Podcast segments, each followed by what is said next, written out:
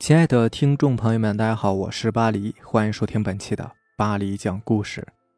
咱们今天晚上要分享的第一篇故事呢，名字叫做《电台里的鬼故事》。张小飞躺在床上，戴着耳机玩着手机，天天动听里面的本地歌曲，听来听去都是那些歌，又没有无线网可以在线听歌，他便打开收音机准备听点什么。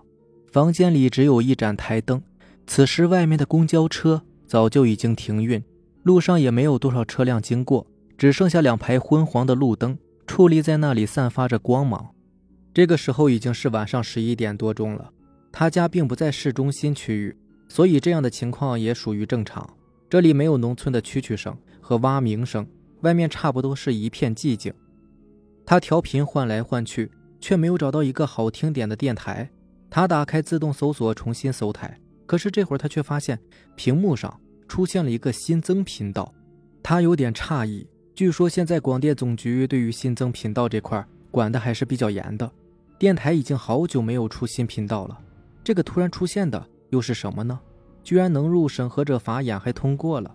他当即点了进去，随后在换台的后一秒，耳机里面传来一声凄厉的尖叫，伴随着恐怖的音乐，吓得他心跳骤然慢了半拍。头皮发炸，只是差那么一点，他就把手机扔出去了，耳机线都被他扯断了一边。他缓了缓神，重新戴上另外一个耳机，细细听来，原来这个电台呢正在播放鬼故事。他不由得暗自发笑，自己胆子也太小了。既然无聊，听鬼故事岂不是很好？他便放下手机，不再换台，听起鬼故事来。空灵的声音一次次把他的神经带到边缘。他只告诉自己这只是一个故事，可是仍然掩饰不住内心的害怕。听了差不多十几分钟，故事还没有完，他却是害怕的不想再听了。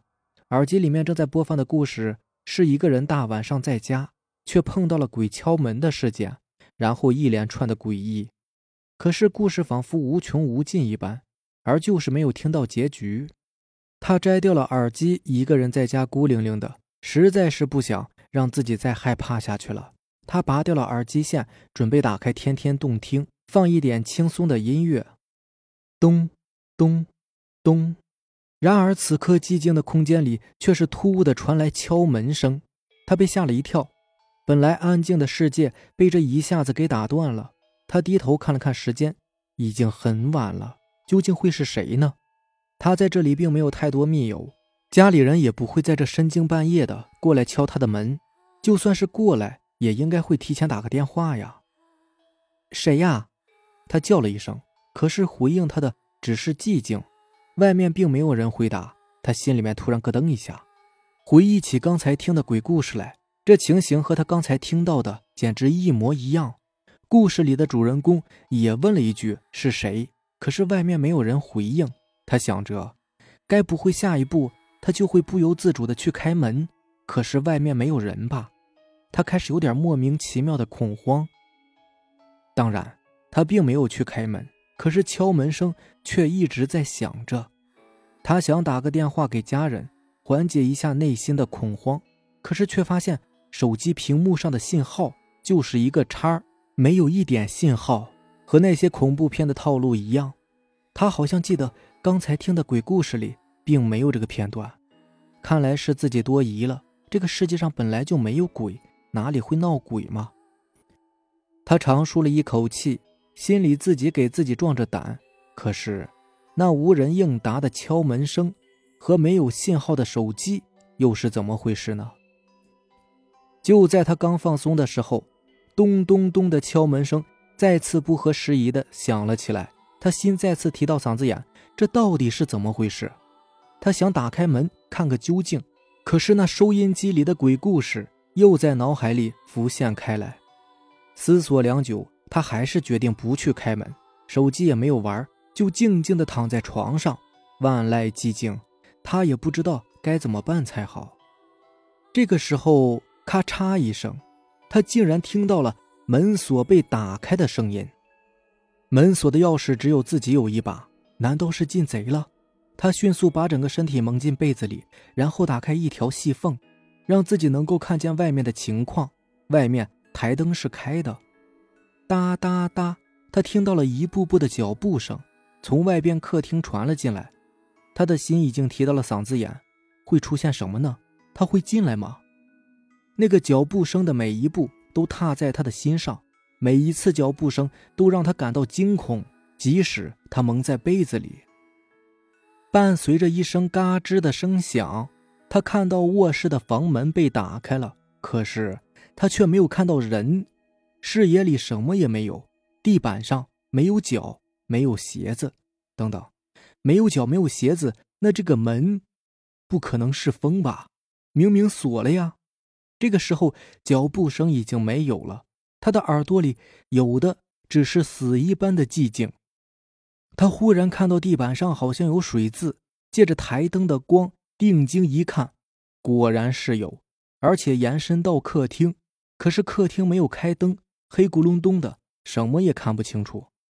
就在他感到惊慌、恐惧、不知所措的时候，他忽然感到自己的脚被一双冰冷的手抓住了，刺骨的寒意顺着脚踝那里传到了他的大脑。他瞬间“嗡”的一下，整个人都懵了。他还没有反应过来，就被那双冰冷的手抓着，拖出了被子。我找到你啦！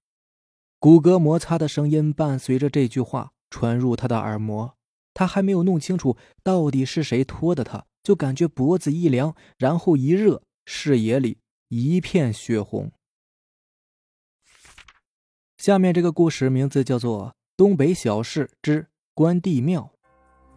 老舅家所在的村子最北边有一座关帝庙，门口有一块功德碑，记载着建庙捐助的人们。功德碑上的古文我是复述不上来了，大概的意思就是说，康熙三年有一伙土匪肆虐乡里，附近的村镇深受其害。有一天，这伙土匪来到老舅家所在的这个村子洗劫，刚到村口就发现有人带着兵马严阵以待，并且把这伙土匪打败了，杀了四十多个土匪。然后这队人马绕过村子，横穿过河，向东行进了。当时有很多胆大的村民扒着门缝看到了带队的将军骑着一匹大红马，拎着一把大刀，红脸绿袍，三尺长髯，和画里的关公一模一样。之后，村里的地主和几个大户就商量盖一座关帝庙，以求武圣以后继续保佑村子。现在听起来当然是感觉有点封建迷信，可是，在历史上，这座关帝庙还真的保佑了这座小小的村庄。姥姥今年已经九十多岁了。她出生于一九二五年，一九三一年的时候，日本人的部队占领了我们这片土地。第二年的时候呢，日本人的军队来到了这个偏僻的小村庄。虽然当时抗战还没有全面爆发，但是日本人凶名在外，当地人都知道小鬼子杀人抢东西。在村民的眼里，日本人其实和大规模的土匪是一样的，而且日本人杀起人来更加的凶狠。日本人就这么悄无声息地出现在村口，村民连一个逃跑的机会都没有。有些老人就跑到关帝庙上香，请求关老爷保佑；年轻人呢，则拿起猎枪，想要去村口阻拦日本人进村。就在大家一片慌乱的时候，村口传来猛烈的枪声，枪声响起的是那么的突然，搞得所有人都感觉莫名其妙。村长还在组织年轻人集合，还没有往村口出发呢。那么是什么人？在和日本人枪战呢，村长以为是援兵来了，就赶紧带着人往村口跑。等跑到村口一看，发现日本人全都撤退了，只留下一地的尸体。所有尸体都是日本兵的，而且全都是死于刀剑伤，还有很多被直接斩首了。而在日本人前面的地上，则有很多凌乱的马蹄印。但是奇怪的是，只有村口前面这一段地上有马蹄印。而没有这支队伍到来和撤退的马蹄印，就好像是这支队伍是突然出现在日本人面前，杀退了日本兵，又凭空消失的无影无踪，甚至村民们都没有看到到底是什么人阻拦了日本人。有些人说是附近的地方守备军队来支援了，也有人说是马将军马占山来救援了，但是这些说法都站不住脚。因为场地上只有日本人的尸体，却没有援兵的尸体留下，而且满地的枪械弹药也没有人收集。后来有老人说，这是关老爷显灵。这个说法虽然有很多年轻人不相信，但是也无力反驳，因为大家都知道，地方守备部队虽然说是部队吧，但是一年来不断的受小鬼子的围剿，资源日渐匮乏，人都吃不饱，更不要说骑马了。就算是有马，也早就杀掉充饥了。在此之后呢，村里面就专门组织人在大江的上游放哨，只要发现日本人向村子方向来，就划船回村报信。大家都早早的涉水过江去江心岛避难。所以在整个抗战时期，姥姥家所在的村子虽然经历了小鬼子的几进几出，损失也比较严重，但是却没有造成人员伤亡。